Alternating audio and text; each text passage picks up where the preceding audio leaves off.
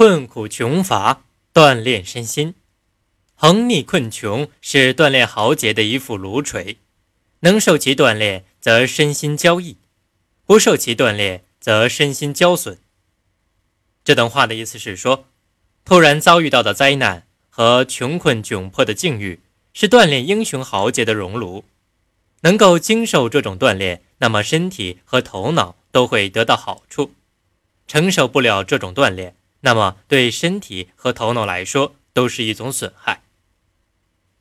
大约在公元前一千三百年时，中国有个叫傅说的人，虽然身份低微，是个奴隶，但他天资聪颖，精明能干，又善于思考，在长期的困苦生活中锻炼了过人的见识和杰出的胆识。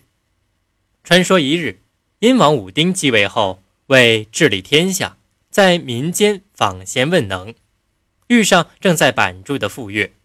看其长相不凡，即与他交谈起来。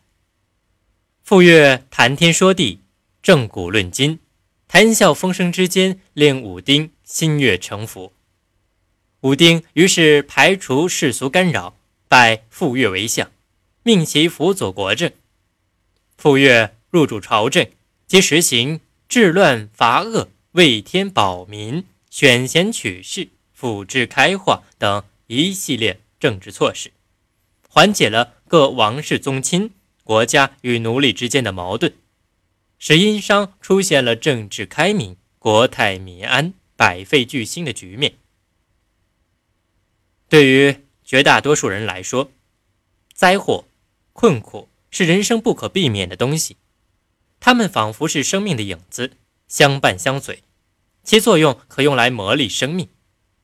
但在这些困难面前，并不是所有的人都能经受住考验，有些人意志薄弱，不堪锤炼，导致身心交损；有些人意志坚强，经受住了考验，最终成为命运的主人。正所谓，虽有良剑，不断力则不专；虽有良弓，不排秦则不正。